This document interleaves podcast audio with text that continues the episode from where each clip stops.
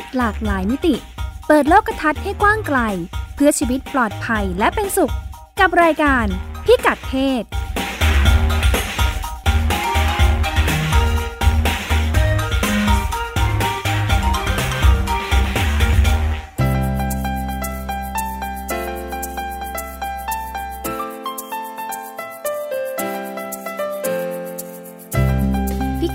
วันนี้ติดตามเรื่องเพศหลากหลายมิติกับเราได้ที่นี่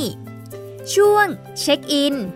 ไปติดตามสถานการณ์แบ็กเมลกลุ่ม LGBT ที่เกิดขึ้นในหลายประเทศ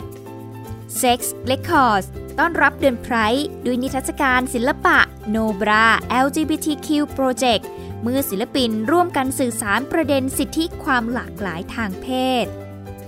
เรื่องเล็กประเด็นใหญ่ คุยกับบรรณาธิการเว็บไซต์ disable.me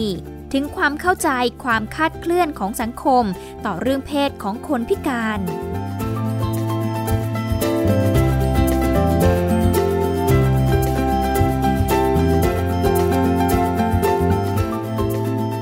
สวัสดีค่ะ ต้อนรับคุณผู้ฟังเข้าสู่รายการพิกัดเพศนะคะ โดยรัชดาธราภาค เราก็พูดคุยกับคุณผู้ฟังเป็นประจำนะคะ ในเรื่องเพศในหลากหลายแง่มุม เริ่มต้นกันที่เช็คอิน วันนี้คุณพงศธรสโรธนาวุฒิจะพาไปเช็คอินกันถึงประเทศแถบแอฟริกาเลยนะคะ เขาบอกว่าในประเทศที่กฎหมายเข้มงวดมาก ๆนะคะ เรื่องการเป็นคนที่มีความหลากหลายทางเพศเนี่ย มันเป็นเหตุเป็นผลไหมนำมาสู่ปัญหาเรื่องการแบล็กเมลที่ติดตามมานะคะ เราลองไปฟังกันในช่วงเช็คอินค่ะ ช่วงเช็คอินสวัสดีค่ะ คุณมงสะทรสวัสดีครับ คุณรัชดาครับค่ะ เรื่อง blackmail LGBT ถ่ายรูปเหรอการข้อมูลหรืออะไรฮะ หมายถึงอะไรแบล็ กเมล blackmail ข่มขู่อ่าหน้าการข่มขู่เอาข้อมูลหรือว่าการที่เขาเป็นคนหลากหลายทางเพศออกมาข่มขู่อ่าเรียกร้อง อาจจะค่ะเรียกร้องเงินหรือว่าเรียกร้องอะไรบางอย่างค่ะอ่าครับ ก่อนหน้านี้เมื่อประมาณต้นปีต้นปีนี้อะครับ มันมีเคสเคสหนึ่งเกิดขึ้นแล้ว เพื่อนผมส่งข้อความมาถามว่ารู้จักคนคนนี้ไหมไอ้เราก็บอกไม่รู้จักเขาคือใครหรออ่าคือคือเธอเป็น beauty blogger ครับชื่อ NikkieTutorials ค่ะ ก็เปิดบล็อกใน YouTube สอนแต่งหน้าอารมณ์แต่งหน้าเนี่ยแหละอ่ามีคนติดตามเยอะมากประมาณ 13 ล้านคน คือแต่งหน้าสวยอ่าค่ะ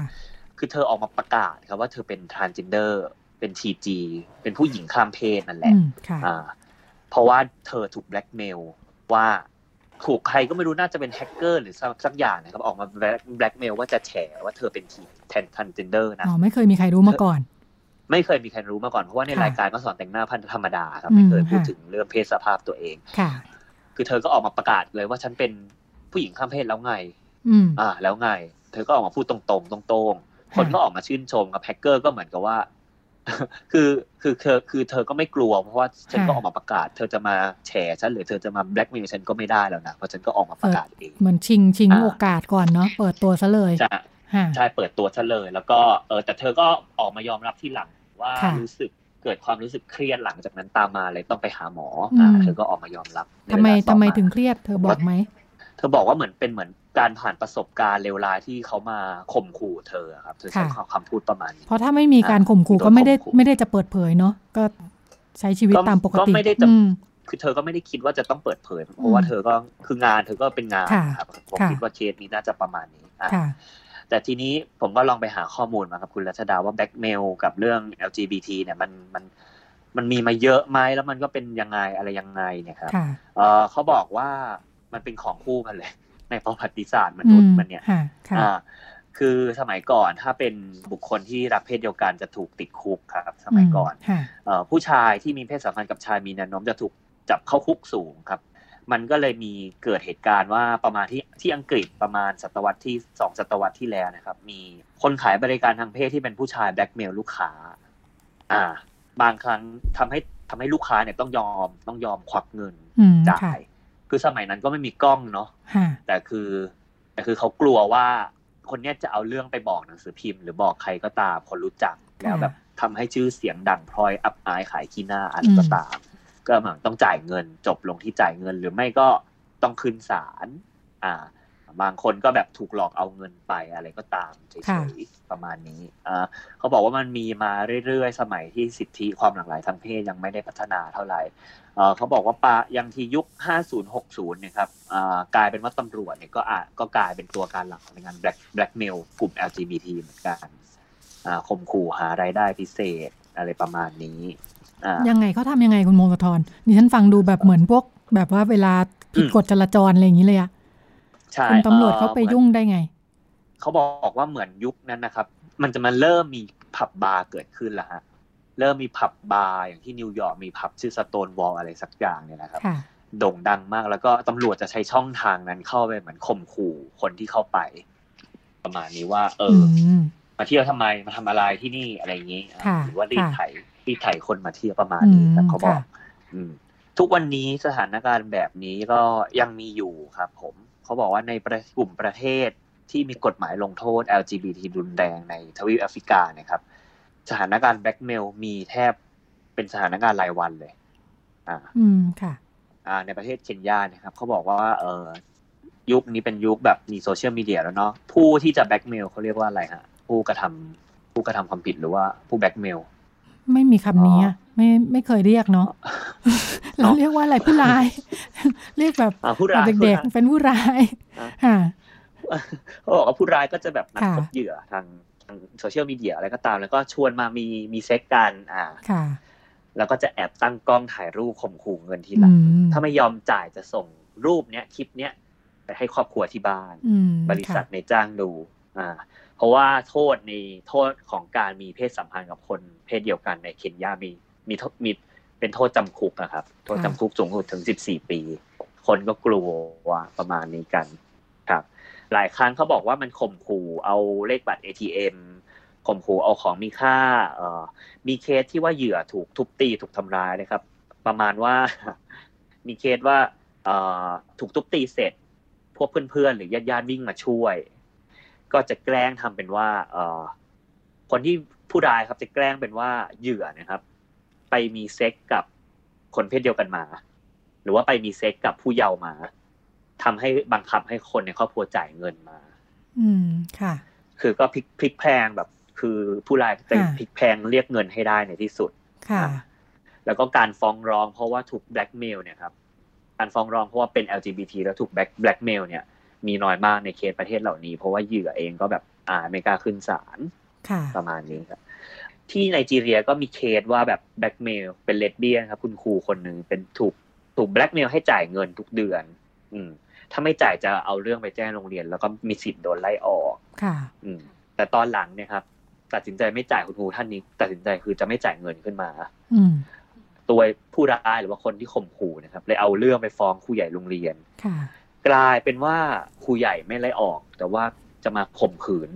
ตัวคุณครูที่เป็นเลสเบี้ยนคนนี้แทนอืมคืค่ะอเป็นสถานการณ์แบบนี้ไปเฉยเลย ครูเลยต้องหนีหนีออกจากโรงเรียนแล้วก็ย้ายไปอยู่ที่อื่นเปลี่ยนชื่อเปลี่ยนแท้อะไรไป ค่ะ อ่า คือสถานการณ์มันมันแย่กระทั่งที่ว่าแม้กระทั่งในสถานที่ที่นึกว่า LGBT น่าจะปลอดภัยก็ไม่ปลอดภัยอืมอย่างเช่น แอปพลิเคชันที่หาเพื่อนหาคู่ของกลุ่มคนหลากหลายทางเพศนะครับ ก็ไม่ค่ะปลอดภัย คือมีเคสเอาไปเจอข้างนอกแล้วก็แบบเรียกตำรวจมาจับ เหมือนเป็นนกต่อ อืมค่ะเรียกตำรวจมาจับ เรียกไปหาที่บ้านแล้วก็ไปถูกทำร้ายก็มี ประมาณนี้ถูกเคสถูกปล้นเอาเงินเอาบัตร ATM หรือเอาอะไรไปก็ตาม เพราะว่าเหยื่อเองก็ไม่ยอมไปแจ้งความอยู่แล้ว เพราะว่าค่ะกลัวเสียชื่อเสียงหรือว่ากลัวอะไรก็กลัวตามถูกขึ้นจับมาด้วยเนาะถ้าผิดกฎหมายเนาะใช่กลัวถูกจับด้วยเพราะผิดกฎหมายขึ้นมาค่ะ อ่า คือ ถึงขั้นต้ององค์กรให้ความช่วยเหลือนะครับเลยต้องแบบทำแอปพลิเคชันขึ้นมาเพื่อให้เป็นช่องทางช่วยเหลือ แล้วก็แลกเปลี่ยนข้อมูลกันระหว่างผู้ผู้ใช้งานคือแบบ คือเขาก็ออกกฎระเบียบว่าห้ามแชร์ข้อมูลส่วนตัวนะ แล้วก็ห้ามไปเจอกันข้างนอกนะคือ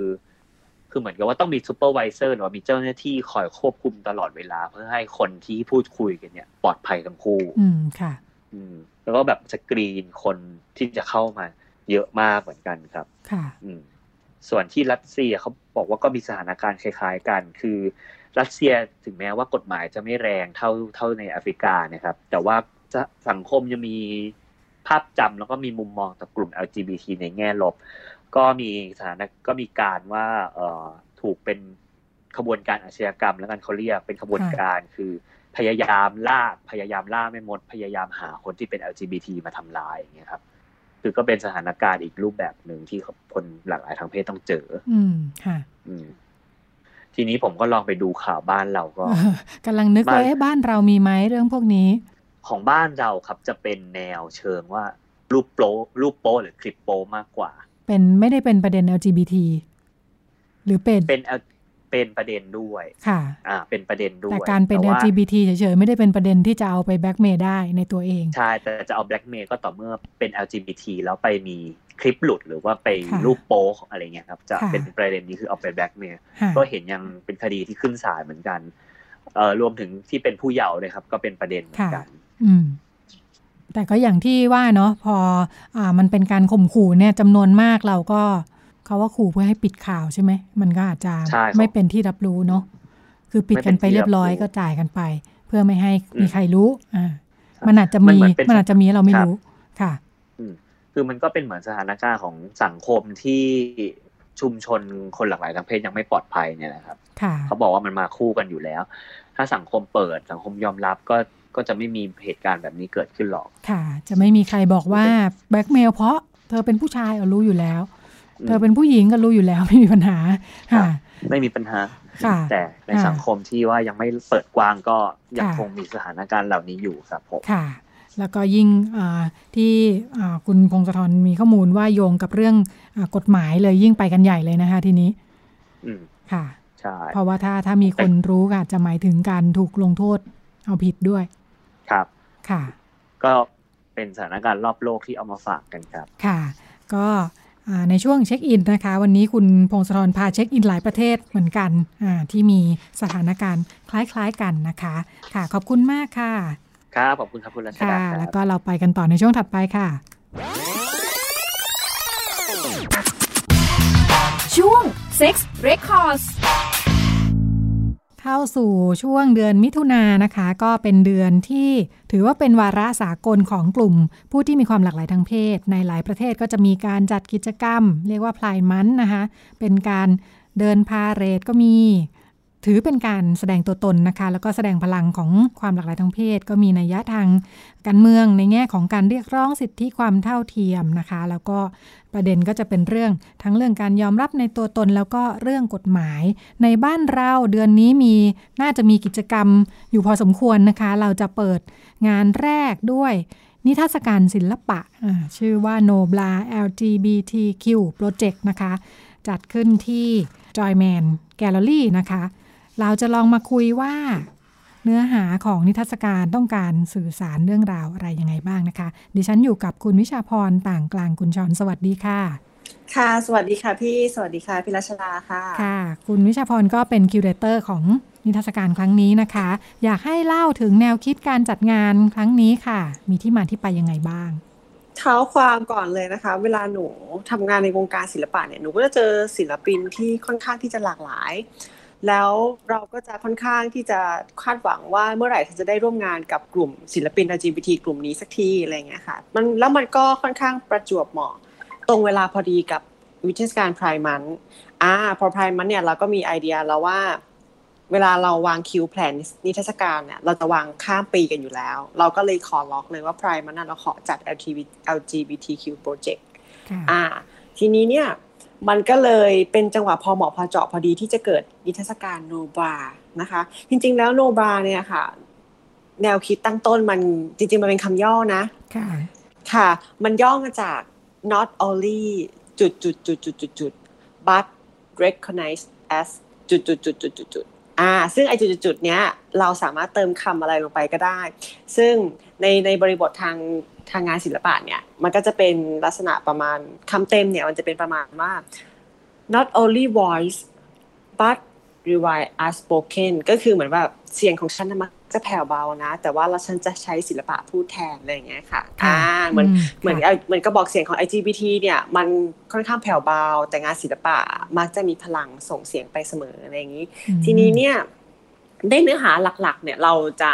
พูดถึงเกี่ยวกับความเท่าเทียมกันของมนุษย์เนาะเท่าเทียมทางเพศเนาะ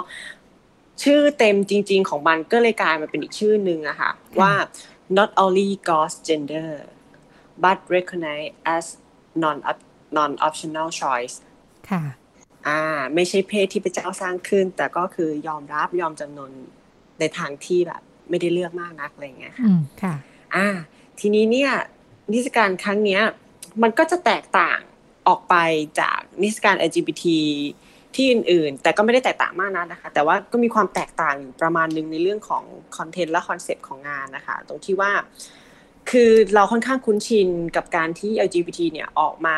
เชิงสัญลักษณ์ ทางการเมืองเชิงเรียกร้องเชิงสิทธิเสรีภาพอะไรอย่างเงี้ยค่ะ ซึ่งเราจะคุ้นชินกันอยู่แล้ว แต่ว่าด้วยความที่หนูเป็น curator และหนูจัดงานเนี่ย หนูไม่อยากสร้างภาพจำซ้ำๆเดิมๆ หนูก็เลยรู้สึกว่าการทำงานครั้งเนี้ยมันต้องเล่าในมุมมองใหม่ที่ที่ฝั่ง LGBT เนี่ยเป็นผู้เล่าอืมอ่าค่ะศิลปินที่มาร่วมงานกับเราค่ะ ก็เลยตีโจทย์แตกเลยว่าแบบฉันจะพูดเรื่องความเป็นมนุษย์ ซึ่งความเป็นมนุษย์เนี่ยทุกเพศจะเข้าใจเรื่องนี้ได้ แล้วฉันสื่อสารมันออกมา ในลักษณะที่มันครอบคลุม แล้วก็เป็นประเด็นที่มันอ่อนไหวแล้วฉันสามารถพูดได้อย่างเต็มปากเต็มคำอะไรอย่างเงี้ยค่ะ ค่ะ ก็เลยเป็นนิทรรศการโนบราขึ้นมาค่ะ เป็นนิทรรศการโนบราอืความหมายค่ะเชิงซ้อนด้วยค่ะค่ะ ก็คือแบบฉันไม่ใส่ฉันไม่ใส่เสื้อในค่ะค่ะ ค่ะโนบราโนบราก็เลยเป็นนิทรรศการโนบราขึ้นมา เพื่อที่ค่ะจะเอางานศิลปะเนี่ยมาสื่อสารกับคนได้ทุกเพศทุกวัยค่ะค่ะเอ๊ะเอ่อ ศิลปินทั้งหมดกี่ท่านคะที่มาร่วมงานนี้ ศิลปินทั้งหมดมีศิลปินหลักๆสามท่านค่ะ แล้วก็ค่ะเป็นศิลปินรับเชิญอีกสี่ท่านค่ะ อืมค่ะค่ะอ่าปกติอ่าศิลปินที่มาร่วมงานเนี่ยอ่าเขาสื่อสารงานอ่าประเด็นเรื่อง LGBT อยู่บ้างไหมคะ แต่ละท่านที่มา แต่ละท่านที่มาสามคนหลักเนี่ย แสดงประเด็นเกี่ยวกับ LGBT อยู่แล้ว แล้วก็พูดถึงเรื่องเกี่ยวกับ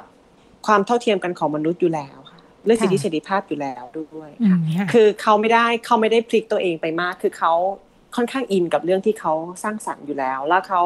เหมือนตั้งใจมาสร้างสรรค์โปรเจกต์นี้ร่วมกันโดยเฉพาะเฉยๆค่ะค่ะค่ะ ผลงานที่นำมาจัดแสดงเป็นยังไงบ้างคะจากศิลปินทั้งเจ็ดท่าน โอ้ยหนูประทับใจมากคือเราค่อนข้างประทับใจมากๆ คือแบบแต่ละคนเนี่ยเขาก็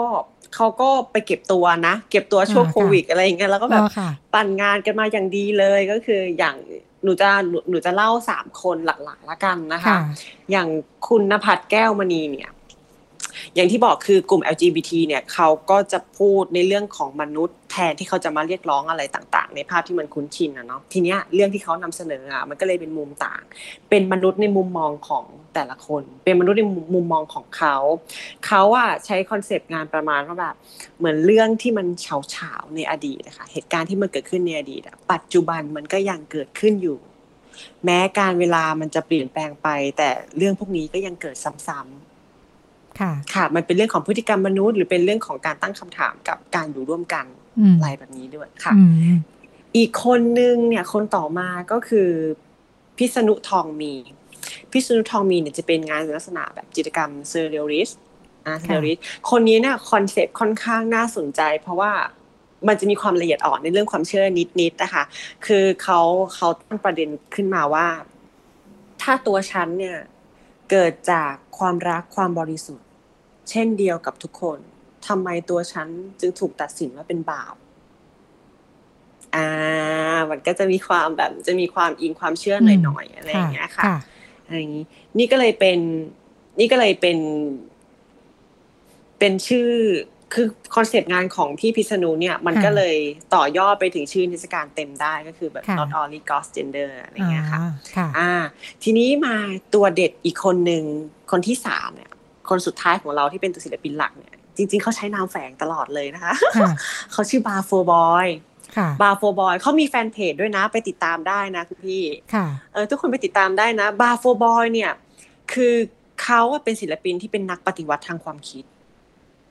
อ่าเขาจะหัวก้าวหน้านิดๆแหละค่ะพอเขาปะพอพอเขาถือตัวว่าเป็นนักปฏิวัติทางความคิดเนี่ย งานเขาอะจะใช้เรื่องที่ละเอียดอ่อน ที่มันอ่อนไหวง่าย ๆ ในสังคมอะค่ะอืมมาตีประเด็นแล้วก็มามาสร้างแง่คิดใหม่ๆอะค่ะ คือมันเป็นการตีความใหม่โดย โดยคนรุ่นใหม่โดยเขาเนี่ย ทีเนี้ยมันจะได้ให้มันจะให้แง่คิดที่มันต่างไป แล้วก็มันเป็นแง่คิดที่ถูกกลั่นกรองแล้ว จากศิลปินอะไรอย่างเงี้ยค่ะค่ะมันไม่ได้เป็นเหมือนหัวก้าวหน้าขบฏนอกรีดแล้วก็อืมโจมตีใคร แต่ว่ามันเป็น มันเป็นฟิลปฏิวัติทางความคิดเพื่อตีความใหม่ในให้มันสอดคล้องกับแง่มุมปัจจุบันอะไรเงี้ยค่ะอืมคนนี้ค่อนข้างเด็ดเด็ดดวงเลย ทีเนี้ยนอกจากสามคนเนี้ยเราจะไม่ค่ะเอ่ยถึงสี่คนก็แปลกๆอยู่เดี๋ยวจะทาบทามไปนิดนึงแล้วกัค่ะนค่ะค่ะจริง ๆ แล้วสี่คนที่เสริมมาเนี่ยค่ะ เรารับเชิญมาหมดเลย ทีเนี้ยก็จะมีใจก็จะมีชายจริงหญิงแท้ด้วยอืมค่ะอ่ามันก็เลยกลายเป็นเหมือนนิทรรศการที่รวมถูกเพศทุกวัยจริง ๆ กลายเป็นว่าอย่างที่หนู กล่าวไปข้างต้นนะคะกลายเป็นว่า LGBT อะเขาพูดเรื่องเกี่ยวกับความเท่าเทียมกันของมนุษย์ แล้วก็มุมมองของความเป็นมนุษย์ แต่กลายเป็นว่าชายจริงหญิงแท้ที่เขาผลิตสร้างสรรค์งานมาเนี่ยหนูดูงานแล้วอะค่ะชายจริงหญิงแท้กับพูดเรื่องความเท่าเทียมทางเพศซะเองด้วยอ่าซ้ำอะไรอย่างเงี้ยค่ะค่ะซึ่งหนูเซอร์ไพรส์มากเลยอะค่ะอืมคือค่ะเหมือนแบบเขาพูดแทนเราอะค่ะมันมีคนพูดแทนเราแล้ว แล้วเป็นศิลปินที่เขาเกิดมาเพศตรงด้วยอะไรเงี้ยหนูก็แบบค่ะชื่นใจมากๆเลยค่ะ นี่ก็เลยเป็น เนื้อความของศิลป์ของผลงานที่จะเกิดขึ้นใน exhibition นี้ค่ะ ค่ะเอ่อทั้งหมดเป็นเป็นเป็นภาพเอ่อนิทรรศการภาพหมดเลยนะคะ ภาพวาดนะคะ ใช่ค่ะ เป็นนิทรรศการภาพภาพวาดจิตรกรรมหมดเลยค่ะ ค่ะค่ะ ปกติบ้านเรามีมีงานเอ่อที่มีเนื้อหาประเด็นประเด็น LGBT อย่างต่อเนื่องหรือว่ายังไงบ้างไหมคะในในแวดวงศิลปะ จริง ๆ มีอย่างต่อเนื่องเลยค่ะค่ะมีอย่างต่อเนื่องเลยอืมถ้าให้ภาพชัดเจนที่สุดที่สุดนะคะ ก็ตอนช่วงปีที่แล้วเนี่ยที่ BACC เขาจัดงานอ่า Spectral Society ค่ะสองนะคะ เป็นการรวมผลงานศิลปิน LGBT แบบทั้ง Southeast Asia เลยอะค่ะ ใหญ่มาก แล้วจัดที่ BACC ด้วย อันนั้นก็คือตอนปีที่แล้วมันอืมทำให้เรารู้สึกว่าแบบค่ะ เอ้ย งานศิลปะในในเนื้อหาแบบเนี้ยที่เขาที่เขาจะถูกทรีตว่าแบบเนื้อหามันรุนแรง มีการแบบพาดพิง มีการแบบเรียกร้องอะไรมากๆ ตอนนี้มันเปิดรับและในช่วงอืมในช่วงค่ะปีเนี้ยมันมันค่อนข้างที่จะเปิดรับและเปิดรับมาเรื่อยๆ แล้วในในในในระหว่างคู่ขนานกันเนี้ยไม่ใช่แค่ว่า LGBT เขาจะตื่นตัวนะคะค่ะเอ่อสายสายเฟมินิสต์นิดๆเนี่ยเขาก็ตื่นตัวเหมือนกันก็จะมี exhibition หนึ่งอะค่ะ ที่เขารวมตัวกลุ่มศิลปินสตรีสตรีเนี่ยเขาก็รวมตัวทำงานศิลปะจัด exhibition เหมือนกันอะไรเงี้ยเป็นลัทธิสตรีอะไรอย่างเงี้ยค่ะค่ะก็คือเหมือนแบบในช่วงเวลาเนี้ยหนูรู้สึกว่าอ่ามันค่อนข้างที่จะเปิดมากขึ้น แล้วก็ทั้งทั้งเนี้ยศิลปินก็ได้พัฒนางานต่อเนื่องกันไปมากขึ้นเหมือนคู่ขนานกันนะคะคือสังคมเปิดรับ แล้วก็ enjoy กับ กับการเสพงานศิลปะแนวนี้มากขึ้น พร้อมกับศิลปินก็พัฒนางานไปด้วยมากขึ้นค่ะงานก็เลยหลากหลายขึ้นกว่าเมื่อก่อน อืมค่ะค่ะอืมค่ะ เวลาเอ่อถ้าถ้าพูดถึงผลตอบรับเนี่ยเราดูอะไรบ้างอ่าคุณวิชาพรทั้งคนที่เข้ามาชมงาน รวมทั้งการอ่าซื้อภาพกลับไปที่บ้านด้วยอะไรอย่างนี้ไหมงานพวกนี้เป็นยังไงบ้างคะถ้าผลตอบรับในแง่ของการอ่าขายภาพอะไรเงี้ยอ๋อ ถ้าใน ถ้าในแง่ผลตอบรับเรื่องการขายภาพเนี่ยค่ะคือจริง ๆ แล้วกลุ่ม LGBT อะค่ะ คือทางสายผู้บริหารเอยหรือสายอะไรเอยเนี่ยเหมือนแบบเขาเขาจะถูกเขาจะถูกผลักดันด้วยกำลังใจอยู่แล้ว แล้วค่ะทีเนี้ยอ่าแน่แน่นอนว่า LGBT รุ่นรุ่นรุ่นเล็ก ๆ ก็จะก็จะได้รับความเอ็นดูจาก LGBT รุ่นเดิมค่ะ อ่าเขาก็สนับสนุนกันผลักดันกันไปมาคือเขาไม่ทิ้งกันอะไรอย่างเงี้ยค่ะทีนี้ในเรื่องในเรื่องการซื้อขายนะคะ แต่ทีนี้พอกลับมาในเรื่องของตัวงานศิลปะและเสียงตอบรับเนี่ย จริง ๆ แล้วอะค่ะอ่าสาย LGBT เราเนี่ยอ่าส่วนใหญ่เขาจะไม่ได้จบจบงานด้วยจิตรกรรมเท่านั้นนะคะเขาจะจบงานเป็นลักษณะของ performance art เป็นอืมค่ะวิดีโออาร์ตหรือเป็นเชิงคอนเทนต์ เป็นลักษณะที่แบบ ไม่ได้ไม่ได้เป็นการซื้อขายกันปกติอะค่ะอ่าค่ะผลงานออกมาไม่ได้เป็นลักษณะของสินค้าอย่างเงี้ยค่ะทีเนี้ยลักษณะของการสนับสนุนหรือเสียงตอบรับของ LGBT ในในยุคปัจจุบันเนี้ยพอเนื้องานมันหลากหลายมากขึ้น เป็นการแสดงเป็นวิดีโอเป็นอะไรอย่างเงี้ยค่ะเขามีพื้นที่ที่จะแสดงออกมากขึ้น การซื้อขายก็เลยเป็นรองค่ะอืมค่ะอ่า ซึ่งซึ่งซึ่งทางศิลปินเพศทางเลือกเนี่ยเขาจะเขาจะเขาจะรู้ตัวอยู่แล้วว่าเขาอะไม่ได้ต้องการหาแสวงหาผลกำไร แต่ว่าค่ะเขาต้องการที่จะอ่าแสดงอุดมการณ์ของตัวเอง แล้วเขาพอใจและสักเซสที่ตรงนั้นอะไรอย่างเงี้ยค่ะ แล้วมีคนชื่นชมเขาแค่นี้เขาพอแล้วค่ะค่ะ เพราะว่าถ้าถ้าภาพวาดบ้านเราซื้อไปประดับผนังอะไรอย่างนี้คนก็อาจจะชินกับภาพสวยๆ สบายใช่ๆค่ะภาพวิวใช่อะไรอย่างค่ะนี้นะค่ะใช่มันคือมันจบง่ายไงคะมันจบค่ะง่าย มันแบบมันสนับสนุนด้วยด้วยด้วยด้วย product หรือด้วยภาพวาดภาพ paint เนี่ยมันจบ แต่ทีนี้เนี่ยมันก็มีหลายทางค่ะ คืออย่างอย่างที่บอกคือพอพอศิลปินเขาสร้างสรรค์งานได้หลากหลายมากขึ้นเนี่ยมันก็จะมีบางสายแขนงงานที่เขาไม่ได้เป็นการสนับสนุนแบบซื้อซื้อขาย แต่เป็นการสนับสนุนเชิงลักษณะของโปรเจกต์เช่น เอางานคุณดีมากเลยอะเป็นงานลักษณะของการแสดง เป็นงานลักษณะของ video art เป็นงานแบบ interactive ร่วมกับคนดูมากๆเนี่ยเราอยากจะเชิญตัวคุณไปร่วมโปรเจกต์ต่อ มันเป็นการให้งานศิลปินต่อไปเรื่อยแล้วเป็นกำลังใจค่ะ คือศิลปินแบบมีอะไรทำต่อค่ะแล้วก็มีเงินสนับสนุนอะไรอย่างเงี้ยก็คือเป็นเป็นนอกเหนือจากการซื้อขายงานไปค่ะค่ะคือนอกจากสื่อสารประเด็นที่ต้องการได้แล้วก็มีงานต่อ ๆ ไปเนาะสามารถอยู่ได้ใช่ค่ะพี่ด้วยเหมือนกัน ลึก ลึกๆ หลัก ๆ จริง ๆ ศิลปินต้องการแค่เพียงกำลังใจ แล้วก็แรงผลักดันให้เขาสู้ต่อแค่นั้นเองค่ะแค่นั้นเองจริงแนวโน้มเหมือนในต่างประเทศไหมคะคุณมิชพร เหมือนในต่างประเทศไหม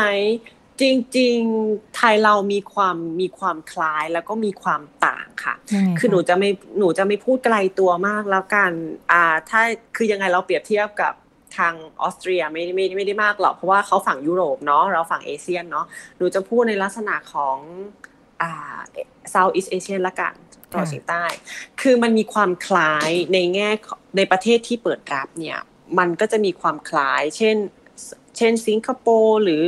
หรือสายที่แบบศิลปะเขาเขาเขาพัฒนาแล้วระดับหนึ่งอย่างเงี้ยค่ะเขาก็จะมีความเปิดกว้างในในมุมมองนี้ แต่ทั้งนี้ทั้งนั้นเนี่ยมันมีความต่างค่ะ ตรงที่ว่า ประเทศที่อยู่ระดับเดียวกับเรา แวดวงศิลปะระดับเดียวกับเราเนี่ยเขาจะโอเพนเรื่องนี้ปกติ แต่ว่าถ้าพูดถึงหนูจะต้องใช้คำยังไงดีให้มันละมุนละม่อม คือเราต้องอะเหมือนหนูเท้าความก่อนว่า LGBT ในที่เกิดในต่างประเทศที่อาจจะไม่ใช่ประเทศเราอะค่ะ บางประเทศเนี่ยเขา ถูกกฎหมายข่มเหงอยู่ มันผิดจารีตเขามันผิดความเชื่อเขาอะไรเงี้ยค่ะ แล้วมันไม่ใช่แค่เหมือนบทบาททางสังคมตัดสินเขานะ มันเป็นเรื่องของกฎหมายเลยค่ะมาเพราะเพราะมันผิดจารีตเขาผิดความเชื่อเขาดังนั้นศิลปินที่เป็น LGBT ที่จะสร้างงานในประเทศของตัวเอง ในประเทศนั้นๆเนี่ยที่ถูกปิดกั้นเนี่ยมันก็อาจจะเป็นไปได้ยากพอเป็นไปได้ยากแล้วเนี่ย หนูก็เลยรู้สึกว่ามันแยกออกมาได้สามสามข้อใหญ่ ๆอะค่ะพี่ หนูแค่มันแยกมาได้สามข้อใหญ่ ข้อแรกเนี่ยเป็นเรื่องของศิลปินที่เติบโตในประเทศที่ถูกปิดกั้นแน่นอนว่ามันจะต่างจากประเทศเราแน่นอน คือเขาไม่สามารถแสดงออกได้อย่างตรงไปตรงมาแล้ว การเปิดรับภาษาศิลปะเขาเนี่ย ไม่พร้อมสำหรับเนื้อหานี้ค่ะ อ่า ทีนี้มันก็เลยต่อยอดมาเป็น ประเภทที่สองข้อที่สองก็คือศิลปินที่เขาเกิดอยู่ในพำนักประเทศที่เขาถูกปิดกั้นเนี่ย ส่วนใหญ่นะคะศิลปิน LGBT ประเภทนั้นเขาจะย้ายออกมาอยู่ในประเทศเพื่อนบ้าน เช่น ไทยสิงคโปร์หรือประเทศเพื่อนบ้านอื่นๆเนี่ยค่ะเพื่อที่เขาจะได้มีสิทธิ์มีเสียงที่จะมีเสรีภาพในการแสดงออกศิลปะประเภทนี้มากยิ่งขึ้น แล้วแล้วเหมือนเนื้อหาเนี่ยเขาก็จะไปพูดถึงสิ่งที่เขาไม่ได้รับมาจากประเทศเขาเองค่ะ อ่า ทีนี้มันก็ต่อมาถึงประเภทข้อที่สามข้อที่สามเนี่ยจะค่อนข้างตรงกับประเทศไทยเรา อ่าคือประเภทที่สามนี่ก็จะเป็นฟิลประมาณว่าอ่าประเทศเนี่ยได้รับการยอมรับแล้วระดับหนึ่งแล้วก็ค่อนข้างที่จะเปิดเผยได้ แล้วก็ค่อนข้างที่จะเปิดรับศิลปะเนื้อหาประเด็นประมาณนี้ ดังนั้นศิลปศิลปิน LGBT ที่ทำงานอยู่ใน ประเทศที่เป็นฟิลเนี้ยค่ะ อย่างประเทศไทยเนี่ยงานเขาจะมีความหลากหลายมากขึ้น อย่างที่บอกค่ะ คือเขาจะไม่ได้เป็นลักษณะของการเรียกร้องอะไรมากมาย เพราะว่าเขาไม่ได้ถูกกดมาก่อน แต่ว่าเขาจะพูดหลากหลายมิติมากขึ้น ศิลปิน LGBT หลายคนเลยนะคะ ที่ทำงานเน้นแบบความสวยงามอย่างเดียวเลยอะ่ะหรือเน็ตหรือทำงานเกี่ยวกับเรื่องตัวเองอย่างเดียวเลย ไม่ได้ไม่ได้พูดถึงการเรียกร้องสิทธิ์แรงด้วยซ้ำแต่ว่าแค่งานฉันสวย งดงามจันลงใจ เท่านี้ฉันก็มีความสุขแล้วฉันรู้สึกว่าฉันอยู่ในสิ่งแวดล้อมที่มีความสุขอืมค่ะ อ่าค่ะ ประเทศไทยเนี่ยจะเป็นประเภทที่สามที่ศิลปินค่อนข้างมีความหลากหลายแล้ว แล้วก็สเปซทางสังคมเนี่ยค่อนข้างเปิดรับเขาดังนั้นเขาก็เลยมีสละที่จะคิดอย่างสิ่งที่เขาอยากจะเป็นอะไรอย่างเงี้ยค่ะ งานก็เลยค่อนข้างหลากหลาย อืมค่ะ อ่าค่ะอ่า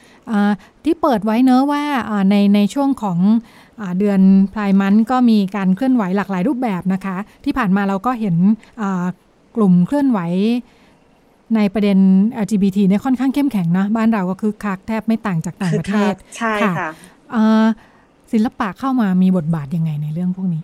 วิธีการสื่อสารหรือว่าเชิงประเด็นอะไรอย่างนี้เหมือนหรือแตกต่างกันยังไงบ้างคะอุ้ยจริง ๆ คือเป็นประเด็นคำถามที่ดีเลยค่ะ เพราะว่า คือองค์กรแต่ละองค์กรในประเทศไทยเนี่ย คนที่ก่อตั้งองค์กรประเภทเนี้ย ประเด็นเนี้ยเขาค่อนข้างที่จะแบบใจเขาแบบกุศลมากๆเลยอะค่ะ คือเขาจิตอาสาจัดๆเลยอะทีเนี้ยเวลามีลักษณะใครเข้ามาร่วมงานด้วยเนี่ยเขาค่อนข้างที่จะตอบรับดีมากๆ ทีนี้เนี่ยถามว่าศิลปะเราเข้าไปมีส่วนร่วมหรือมีบทบาทยังไงกับองค์กรเหล่านั้นก็คืออ่าหนูจะยก หนูจะยกตัวอย่างที่ใกล้ตัวที่สุดละกันนะคะ เราเราพูดภาพกว้างๆว่าองค์กรเหล่านี้เขาเขาตอบรับดีอยู่แล้ว ถ้าจะมีอะไรมาร่วมคอลเลบกับเขาเพราะว่าเป้าหมายเราเป้าหมายเดียวกันอะเป้าหมายเราเป้าหมายเดียวกัน แล้วคนที่มีเป้าหมายเดียวกันมาร่วมกันทำงานสักก้อนไปด้วยกันอะมันก็จะเหมือนก้าวไปพร้อมๆกัน และพัฒนาต่อกันไปเร็วขึ้นอะไรอย่างเงี้ยค่ะ ทีนี้เรื่องใกล้ตัวของหนูก็คือ LGBT project ครั้งนี้ค่ะจอห์นแมนแกรี่เนี่ยร่วมงานกับ องค์กร AppCom ค่ะ APCOM ค่ะ เป็นองค์กรที่พูดถึงความเท่าเทียมทางเพศ แล้วก็องค์กรที่ให้ความรู้กับ HIV เนี่ยแหละค่ะค่ะ คือเรา มันเป็นธรรมชาติเลยอะค่ะ ที่องค์กรเหล่านี้ค่ะ เขาจะค่อนข้างที่จะตอบรับเราดีมาก ๆ เลย อีกทั้งทั้งนี้เนี่ยมันก็เลยมันก็แสดงแสดงให้เห็นว่า องค์กรความหลากหลายทางเพศในไทยเนี่ยค่ะ มีความตื่นตัว กับเรื่องพวกนี้ แล้วก็ยิ่งศิลปะเนี่ยค่ะ เข้าไปมีบทบาทกับองค์กรพวกนี้ค่ะ มันทำให้องค์กรและวงการเราอะเข้มแข็งขึ้น คือเขาทำเองมือเดียวไม่ไหวหรอก ถ้าเรามีมือศิลปะช่วยอะเราจะช่วยสื่อให้เขาได้ได้ตรงจุดแล้วก็เป็นมิติใหม่มากขึ้นเพราะว่าศิลปะมันเป็นภาษาการสร้างสรรค์นะคะเป็นภาษาที่ตกตะกอนแล้วเป็นภาษาแห่งปราดทีนี้ถ้าเอามารวมกับ ถ้าเรามารวมกับตัวองค์กรต่างๆ ได้เนี่ยหนูคิดว่ามันจะสักเซสกว่าที่ที่เคยตั้งเป้าเอาไว้ค่ะค่ะค่ะมันจะยิ่งไปเรื่อยอย่างของนิทรรศการครั้งนี้อ่าร่วมงานกับ APCOM ยังไงบ้างคะๆอ่าร่วมงานกับ APCOM ในลักษณะของการที่ว่าคือเพิ่งคุยกับเมื่อเช้าเลยอะค่ะ APCOM ค่ะค่ะใช่ค่ะ คือ APCOM เนี่ยเขาค่อนข้างดีใจมาก ๆ ที่ที่จะได้มาร่วมงานหรือ collab collab กับทาง Joyman Gallery เนี่ยคือเขาอะหาหา space หรือหาแรงสนับสนุนอยู่แล้วให้ให้ให้องค์กรเขาเนี่ยได้เติบโตเนาะในทุกๆเรื่องนะคะ ทั้งเรื่องทุนแล้วก็เรื่องการโปรโมทองค์กรตัวเองให้เข้มแข็งขึ้นอะไรเงี้ยทีเนี้ยการร่วมงานของเขากับ Joyman เนี่ยเขาเนี่ยจะมาในลักษณะพูดถึง แสดงจุดยืนร่วมกันเกี่ยวกับความเท่าเทียมเกี่ยวกับความเป็นมนุษย์อะไรอย่างเงี้ยค่ะ แล้วก็ในวันพิธีเปิดเนี่ยทาง APCOM เนี่ยเขาก็มีศิลปินของเขา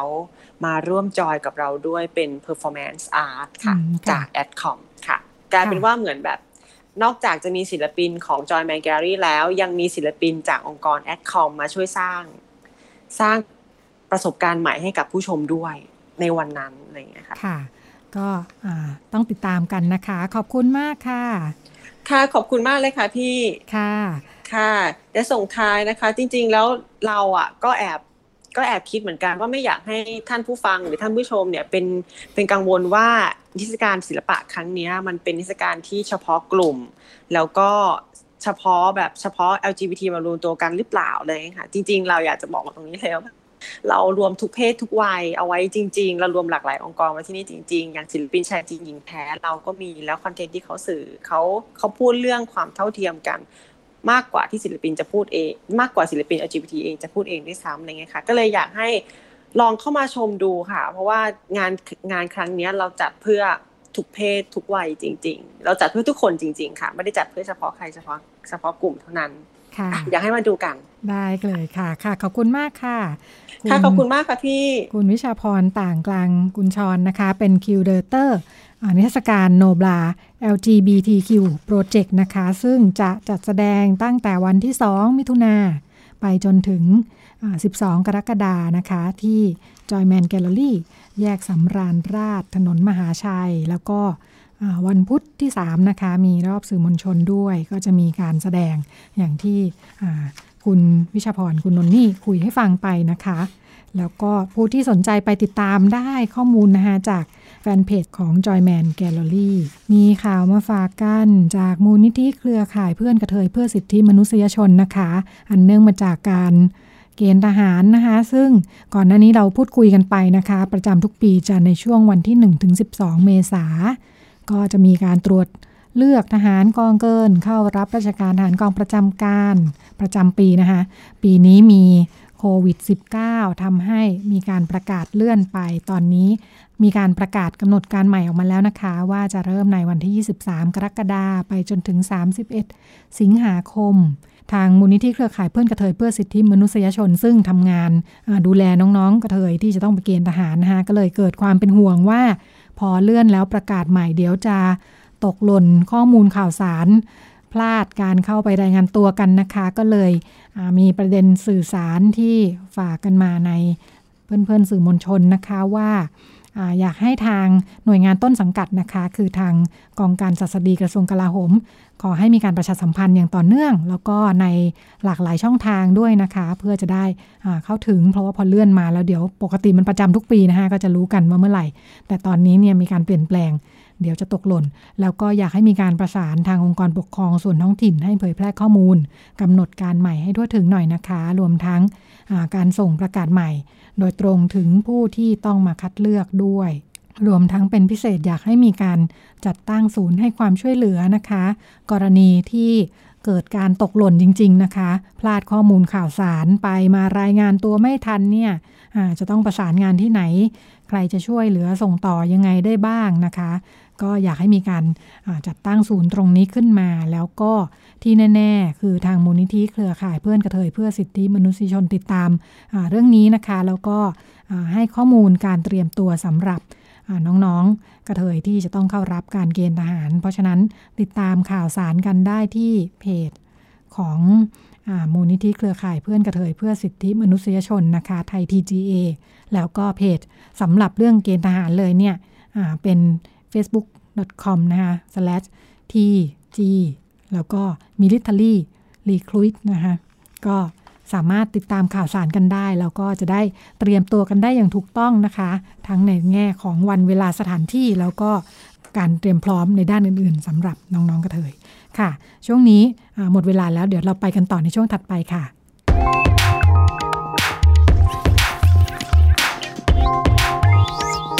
เรื่องเล็กประเด็นใหญ่ เวลาที่พูดถึงคนพิการนะคะ เราก็อาจจะคิดว่าคนพิการเกี่ยวข้องอะไรกับเรื่องเพศนะคะ ในการพิกัดเพศของเรา คนพิการคงไม่สนใจเรื่องเพศมั้ง หรือว่าคนพิการมีความรู้สึกเรื่องเพศยังไงนะคะคนพิการไม่มีเพศเลยหรือเปล่านะคะ เรื่องเล็กประเด็นใหญ่เราจะเป็นช่วงที่พูดคุย กับคนที่ทำงานนะคะแล้วก็เป็นประสบการณ์ทำงานที่จะมาเล่ากันว่าไปทำงานแล้วเจอเรื่องเล็กๆ ของคนตัวเล็กๆเนี่ยนะมันสะท้อนภาพใหญ่ยังไงบ้าง ไปเจอมานี่ก็อาจจะสะท้อนว่ามันมีเรื่องแบบนี้เกิดขึ้นอีกเยอะเลยนะคะ แล้วก็มันสะท้อนปัญหาใหญ่ที่อยู่เบื้องหลังยังไง ซึ่งก็มักจะเป็นเรื่องของมุมมองทัศนคติแล้วก็ความเข้าใจนะคะ วันนี้ที่ฉันอยู่กับคุณหนูนรัตพรไกลเลิกนะคะบรรณาธิการเว็บไซต์ disable.me สวัสดีค่ะ สวัสดีค่ะ ค่ะ พอพูดเรื่องเพศกับคนพิการ อ่า มันมักจะมีความลืมไปอะเรื่องเพศกับคนพิการ เอ๊ะ คนพิการเกี่ยวข้องกับเรื่องเพศยังไง เรื่องจริง ๆ มันเป็นยังไง คือก็ต้องบอกว่าแน่นอน คนพิการก็ต้องเกี่ยวกับเรื่องเพศอยู่แล้ว เพราะทุกคนจริง ๆ ไม่ไม่ต้องพิการหรือจะเป็นยังไงก็มีเรื่องเพศใช่ไหมคะ แต่ว่ามันเป็นสิ่งที่คนอาจจะแบบมองข้าม คือหมายถึงว่าด้วยความพิการมันมันชัดกว่า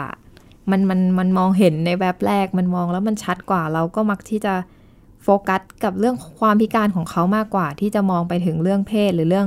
สุขภาวะทางเพศ หรือความต้องการทางเพศของเขาอะไรอย่างเงี้ยค่ะ มันก็เลยเป็นเหตุผลที่ทำให้หลายครั้งเมื่อเมื่อคนคนนึงมีความพิการขึ้นมาค่ะ เรื่องเพศเขาก็มักจะถูกมองข้ามไปว่า เออเขาอาจจะไม่สนใจ เขาอาจจะมีเรื่องความพิการที่มันหนักหนากว่ามากกว่าที่จะมา มัวสนใจเกี่ยวกับเรื่องเพศอะไรอย่างเงี้ยค่ะฟังดูเหมือนเรื่องเพศไม่สำคัญเนาะเป็นเรื่องรองใช่ทั้งทั้งที่จริงๆ ทุกคนก็รู้นะว่ามันสำคัญค่ะ มีตัวอย่างไหมที่ทำให้เห็นว่าแบบเออความคิดนี้มันมีอยู่จริง มันเกิดขึ้นจริงในสังคม คือถ้าสร้างปัญหายังไงถ้าเกิดเอาแบบ practical เลยก็คือสมมติว่าถ้าเราเสิร์ช Google ไปเนี่ย เราเราอาจจะเจอคำว่า คนพิการไม่มีเพศก่อน การเจอคำว่าคนพิการมีเรื่องเพศเป็นยังไงอะ คือหมายถึงนั่นก็สะท้อนให้เห็นนะว่าว่าเราไม่มีการพูดถึงวิถีทางเพศของคนพิการมากนักอะค่ะ จนทำให้จนทำให้การศึกษาในหลาย ๆ งานเขียนน่ะค่อนข้างไปในแนวทางที่มองว่าความรู้เรื่องเพศ หรือความสนใจเรื่องเพศของคนพิการมันโดนบดบังด้วยด้วยด้วยความพิการของเขาซะมากกว่าอะไรอย่างเงี้ยค่ะ ค่ะค่ะ ผลที่ตามมาเป็นยังไง ผลที่ตามมามันก็ทำให้ อืมหนูรู้สึกว่าพอมัน เรื่องเพศมันถูกปกปิดเนาะมันถูกทำให้รู้สึกว่าคือจริง ๆ ไม่ต้องคนพิการหรอกในสังคมเราก็ไม่ค่อยพูดเรื่องเพศใช่ไหมคะค่ะคือพอยิ่งมีความพิการเข้าไปอีกเรื่องเพศที่ถูกมองว่ามันน่าอายอะไรแบบเนี้ย มันก็ยิ่งถูกทำให้เงียบเสียงลงไป แล้วก็ทำให้ไม่ถูกพูดถึงเข้าไปอีกอะค่ะ นั่นมันก็ทำให้มันก็เกิดปัญหาหลายอย่างนะ เช่น ในบ้านเราไม่มีองค์ความรู้ในเรื่องเพศเกี่ยวกับคนพิการที่บาดเจ็บไขสันหลังมากนัก เช่นถ้าสมมุติว่าคนพิการที่ไม่มีความรู้สึกท่อนล่างเนี่ย เขาจะมาสามารถมีเพศสัมพันธ์ได้ไหม เขาจะต้องมียังไง มันทำให้เราไม่ไม่มีการดิสคัตในเรื่องเหล่านี้ หรือแบบไม่มีการเผยแพร่ข้อมูลเรื่องเหล่านี้มากนักอะค่ะ แล้วมันก็พ่วงไปพอมันไม่มีเรื่องเหล่านี้ใช่ไหมคนในสังคมก็ไม่เห็นว่าเออ คนพิการเขามีวิถีทางเพศยังไงเขาเขามีความต้องการแบบไหนอะไรเงี้ย เพราะฉะนั้นมันก็พ่วงไปหลายเรื่องมากเลยว่า มันก็ทำให้ในสังคมเองก็คิดอาจจะคิดไปเองด้วยว่า คนพิการไม่สนใจเรื่องเพศมั้ง เพราะว่าเราไม่เคยมีความรู้นั้นอยู่ในแบบเรียนเรานี่ หนูเองหนูก็จำได้ว่าตอนหนูเรียนหนูก็ไม่รู้เลยว่า เอ้ย คนพิการเขาต้องเรียนรู้เรื่องเพศเหมือนหรือต่างกับคนทั่วไปที่มีร่างกายไม่พิการยังไง เพราะว่าในตอนที่เรียนเราก็จะเรียนแค่ว่า คนมีร่างกายครบสมบูรณ์ 32 เนี่ย จะมีความรู้สึกทางเพศอย่างนี้ อวัยวะส่วนนั้นเป็นอย่างนี้เป็นอย่างนั้นอะไรอย่างเงี้ยค่ะ แต่ว่ากับการในแบบเรียนเขียนว่าคนพิการคือคนที่ต้องการความช่วยเหลือ เขาไม่ได้พูดถึงเรื่องเพศของคนพิการเนาะเขาไปพูดถึงว่าเราต้องการความช่วยเหลือจากคนอื่นอะไรอย่างเงี้ยค่ะอืมค่ะ พอถึงตอนนี้แล้วมันเริ่มทำงานด้านนี้ด้วยเนาะค่ะเอ่อเพศศึกษาของคนพิการมันควรจะเหมือนหรือแตกต่างจากคนทั่วไป เขาควรต้องเรียน เขาควรต้องเรียนแล้วก็ สิ่งพื้นฐานที่พื้เขานฐานควรต้องเรียนก่อนเนอะมันควรต้องมี เราทุกคนควรได้เรียนเรื่องใช่เพศเราศึกษาเราก็ควรได้เรียนค่ะเพศเรื่องเพศศึกษา แต่ส่วนถ้าเกิดว่าจะมีสิ่งที่เพิ่มเติมเข้าไปมันอาจจะต้องสอดคล้องกับความพิการของเขา เช่นถ้าสมมติเป็นเขาเป็นคนพิการที่เอ่อบาดเจ็บไขสันหลัง แล้วเขาไม่มีความรู้สึกในช่วงล่างของร่างกายอย่างเงี้ยค่ะ เขาจะต้องดูแลรักษาความสะอาดยังไง เขาจะต้องมีสัญญาอะไรที่จะทำให้รู้ว่า อันนี้มันเจ็บปวดนะ อันนี้มันอันนี้มันไม่โอเค อันนี้มันโอเคอะไรแบบนี้ค่ะ คือหนูคิดว่าโอเค พื้นฐานถึงขั้นสูงก็ควรจะต้องเรียนเหมือนกัน แต่ว่าในแง่หนึ่งก็น่าจะต้องมีองค์ความรู้พิเศษอะเช่นคนตาบอด เขาอาจจะต้องมีวิธีการเรียนรู้การใช้อุปกรณ์ต่างๆ ที่มันต่างจากคนอื่น อย่างหนูเคยสัมภาษณ์น้องตาบอดอะค่ะที่ต้องการจะกินยาคุม แล้วเขาไม่รู้มันต้องกินวนไปทางมันไหนมีลูกศรนะแต่เขามองไม่เห็น เออ คือมันค่ะมันค่ะก็เป็นปัญหาเนาะค่ะว่าแบบควรจะมีลูกศรเบลใช่มันหรือว่าเป็นตัวนูนหรืออะไรอย่างเงี้ยค่ะค่ะ เพื่อให้ค่ะเขารู้ว่ามันต้องวนไปทางนี้นะ ว่ามันอืมต้องกินค่ะเริ่มอันนี้อะไรเงี้ยค่ะซึ่งมันก็ไม่มีอะไรเหล่านี้ค่ะ เพราะฉะนั้นหนูคิดว่าโอเคในเมื่อ อุปกรณ์หรืออะไรของบ้านเราอาจจะยังไม่พอมากนักที่จะทำให้คนตาบอดสามารถแบบ independent ซื้อมาฉันกินเองได้อะไรเงี้ยหนูคิดว่าองค์ความรู้อะไรอย่างเงี้ยมันก็เลยยังจำเป็นนะคะค่ะเอ่อความพิการแต่ละประเภทเจอปัญหาต่างกันด้วยไหมคะ ในการขาดความรู้เพื่อศึกษา เช่นอ่าอืมตาบอดเมื่อกี้ที่ยกตัวอย่างเนาะอ่าการเข้าถึงอุปกรณ์ค่ะความรู้ต่างๆ ก็อาจจะต้องมีมีตัวเสริมเพื่อให้ให้เข้าถึงได้ให้เห็น คนหูหนวกเจออมปัญหาเรื่องการขาดความรู้เรื่องเพศยังไงบ้าง คนหูหนวกเนี่ยหลัก ๆ เลยก็คือเรื่องข้อมูลข่าวสารค่ะ คือด้วยความที่เขามีข้อจำกัดในเรื่องของการเข้าถึงข้อมูลแล้วก็การเขาเรียกว่าอะไร การย่อยหรือการเสพข้อมูลที่มีอยู่ในตลาดนะคะแม้ถึงแม้ว่าปัจจุบันเนี่ยโอ้ข้อมูลเยอะมาก ทั้งจริงไม่จริงทั้งถูกไม่ถูกอะไรอย่างเงี้ยเนาะแต่ว่าทั้งนี้ทั้งนั้นมันมีข้อมูลจำนวนเล็กมาก ๆ เลยที่คนหูหนวกเข้าถึงได้ คือด้วยความที่ข้อจำกัดของด้านภาษาเนี่ยที่เขาอาจจะ คือคนหูหนวกเนี่ย ถ้าจบปริญญาตรีก็จะอ่านได้ประมาณเด็กป .4 ชั้นประถม 4 เอง เพราะฉะนั้นจำนวนคนจบปริญญาตรีเนี่ยก็ไม่ได้มีมาก นั่นเท่ากับว่าคนจำนวนคนที่อ่านหนังสือได้ก็มีไม่มากค่ะ เพราะฉะนั้นถ้าเกิดสื่อต่างๆ หรือว่าแม้แต่ในเว็บไซต์ หรืออะไรที่เราเองจะคิดว่าเขาเข้าถึงเนี่ย ถ้าเกิดมันไม่ได้ถูกทำในรูปแบบของภาษามือ หรือรูปแบบของคลิปวิดีโอที่มีซับไตเติลหรือว่าเป็นเป็นภาษามือประกอบด้วยเนี่ย เขาก็ยังเข้าถึงยากอยู่ค่ะ ถึงแม้ว่ามันจะมีรูปนะ แล้วก็มีคำบรรยายนั่นแหละ แต่มันไม่ถูกคิดให้เขาเข้าถึงได้ง่ายอะไรอย่างนี้ค่ะ คนทั่วไปก็จะรู้สึกว่าไอ้คนหูหนวกก็อ่านได้นี่ อืม จริง ๆ แล้วการอ่านไม่ได้ง่ายแบบนั้นสำหรับคนหูหนวก ใช่คือก็จะมีคนที่อ่านได้ค่ะ แต่ก็ไม่ไม่ได้ร้อยเปอร์เซ็นค่ะ แล้วก็เป็นจำนวนที่ไม่มากด้วยที่สามารถอ่านได้คล่อง คืออ่านได้ไม่ได้แปลว่าเข้าใจนะ อืมอืมค่ะคืออ่านได้ก็คืออ่านได้อะแต่ว่าถามว่าความเข้าใจที่เขามีต่อ เนื้อหาเป็นยังไง อันนี้ก็อาจจะไม่ร้อยเปอร์เซ็นเหมือนเดิมปัญหาเกิดจากอะไรคะปัญหาก็เกิดจากอืมจริง ๆ ด้วยฐานภาษาด้วยอะค่ะ ว่าค่ะภาษามือกับภาษาไทยเนี่ย มันไม่ได้เอ่อไม่ได้มีระบบในการเขียนในการคิดเหมือนกัน คือด้วยความที่ถ้าเราแบบว่าได้ลองเรียนภาษามือเราจะรู้ว่าแบบ มันพูดกับหน้ากับหลังอะคือเป็นภาษาที่เราเองเราก็ไม่ชินหรอกถ้าเกิดเราไปใช้อะเนาะเพราะเราจะต้องเปลี่ยนแบบเปลี่ยนวิธีการจัดวางของรูปประโยคใหม่ ทีนี้พอเขามาอ่านภาษาไทย ซึ่งมันจัดรูปประโยคแบบเนี้ยเขาก็จะมีความไม่เข้าใจอยู่บ้างอะอืม แล้วก็แล้วก็ไม่เคลียร์ว่ามันหมายถึงอะไรอะไรแบบเนี้ยค่ะ อืม อันนี้ก็เลยคิดว่าจำเป็นมากที่อย่างคนหูหนวกเขาก็เรียกร้องเนาะว่าถ้าเกิด ปัจจุบันในทีวีแค่วันละชั่วโมงอะที่ต้องมีภาษามือซึ่งมันน้อยเกินไปมากๆเขาก็เขาก็เรียกร้องนะว่าเขาไม่ได้อยากดูแค่ข่าว คนหูหนวกก็อยากดูรายการอื่น ๆ อยากดูบันเทิง อยากดูซีรีส์อยากดูหนังอะไรเงี้ย ฉะนั้นก็ก็เป็นเรื่องที่เขาก็ต่อสู้เรียกร้องว่าเออ ภาษามือมันจำเป็น แล้วมันก็ควรเป็นภาษาหนึ่งที่ถูกใช้กันอย่างสากลมากขึ้นนะคะ ค่ะ กลายเป็นว่าเอ่อที่พยายามมีตัววิ่งกันเนี่ยเอาเข้าจริงๆแล้วช่วยช่วยได้ไม่เยอะ ใช่ก็อ่านมีคำอาจจะบางคนอ่านซัไม่บทัข้านงล่างค่ะอืมอืมค่ะเอ่อการที่คนมักจะนึกว่าคนพิการไม่เกี่ยวข้องกับเรื่องเพศ หรือไม่ควรจะเกี่ยวข้องด้วยนำไปค่ะสู่การถูกทำหมัน เยอะด้วย อืม ก็ทำหมันโดยไม่ได้สมัครใจไม่ได้ขอความยินยอมเนาะปกติเวลาคนทั่วไปจะไปจะทำหมันเนี่ยเจ้าตัวต้องตัดสินใจแล้วมต้องเซ็นต้องนะเออหมอไม่กล้าทำอะไรให้ง่ายๆแน่ คืออืมหลายครั้งพอมันพ่วงมากับคำว่า พอมีความพิการแล้วอ่าไม่สามารถดูแลตัวเองได้เนี่ย มันก็เป็นปัญหาใหญ่ของครอบครัวเหมือนกันค่ะ ที่จะที่จะดูแลปกป้องเราอะ่ะ คือหมายถึงว่า โอเค ถ้าเกิดเรามีความพิการแล้วเราสามารถแบบว่า เขามั่นใจได้ว่าเราดูแลตัวเองได้ร้อยเปอร์เซ็นต์่ะหนูคิดว่าปัญหาการการบังคับทำหมันหรือว่าการแนะนำให้ทำหมันอาจจะไม่เกิดขึ้นมากนักค่ะ แต่ด้วยสภาพสังคมในเมืองไทยที่แบบไม่ได้มีระบบรองรับ ถ้าเกิดสมมติว่าพ่อแม่ต้องออกไปทำงาน เราต้องทิ้งลูกสาวไว้ที่บ้านคนเดียวเนี่ยที่ซึ่งเป็นลูกสาววัยเจริญพันธุ์ด้วยแล้วก็ต้องอยู่บ้านคนเดียวเนี่ย ความกังวลมันเกิดอะคือหมายถึงว่าเขาก็กังวลทั้งว่าจะมีคนมาทำร้ายลูก กังวลทั้งจะมีคนมาข่มขืนลูก ต่อจากนั้นล่ะ ก็กังวลว่าถ้ามาข่มขืนแล้วก็จะท้องอีกอะไรแบบเนี้ย เพราะฉะนั้นอืมคิดว่าการที่ทำหมันเนี่ย ปัจจุบันก็ยังมีแล้วก็เป็นวิธีการจัดการที่มันง่ายสำหรับเขาที่สุด คือหมายถึงว่า ถึงแม้เขาก็รู้แหละว่าการทำหมันไม่ได้ป้องกันการถูกล่วงละเมิดทางเพศเนาะ แต่ว่าอย่างน้อยๆก็จะไม่ท้อง คือมันก็มีบางคนที่คิดว่าจะไม่ผลิตเด็กพิการออกมาเพิ่มอีก รวมถึงคิดว่าถ้าเกิดสมมติมีลูกมาลูกสาวเขาไม่สามารถเลี้ยงดูได้อะไรอย่างเงี้ยค่ะซึ่งเป็นความคิดที่ดูแบบว่า ไม่อยู่บนฐานความเป็นจริงเยอะมากนะอืมเออคนพิการไม่ได้จำเป็นต้องมีลูกที่พิการ ใช่คือมันแล้วแต่เนาะแล้วแต่ค่ะความพิการแต่ละประเภทเนาะค่ะแต่ว่าด้วยด้วยความที่ความกังวลอะเราค่ะไม่สามารถเสี่ยงได้ใช่ไหมค่ะเราก็คิดอย่างนั้นนะคะเออหลารยวมคนทั้งการถูกละเมิดทางเพศก็ไม่ได้ดีกว่ากันท้องอืมโดยไม่พร้อม ใช่คือค่ะคือ มันมีมันมีด้วยนะคะ หลังจากที่ไปลงพื้นที่แล้วก็คนก็พูดว่าการทำหมันเนี่ยจะป้องกันค่ะการล่วงละเมิดทางเพศอย่างไร ซึ่งตอนหนูฟังหนูก็ เอ้ย มันป้องกันยังไงวะอะไรอย่างเงี้ยเพราะว่าค่ะการที่คุณทำหมันนั่นแปลว่าเด็กคนนี้จะไม่สามารถท้องได้ใช่ไหมคะ แล้วเมื่อเกิดเหตุการณ์ล่วงละเมิดทางเพศขึ้นน่ะ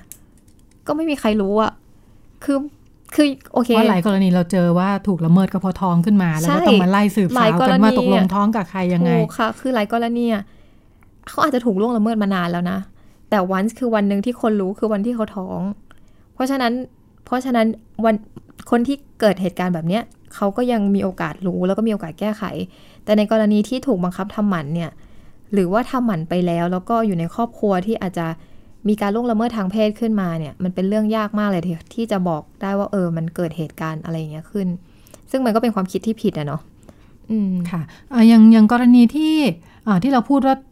ทำหมันถูกทำหมันโดยไม่ได้ยินยอมเนาะแปลว่าคนที่พาไปคือผู้ปกครองค่ะ แล้วก็หมอก็ให้ให้บริการโดยการยินยอมของผู้ปกครอง ใช่ เพราะอืมเพราะว่าหลายครั้งอา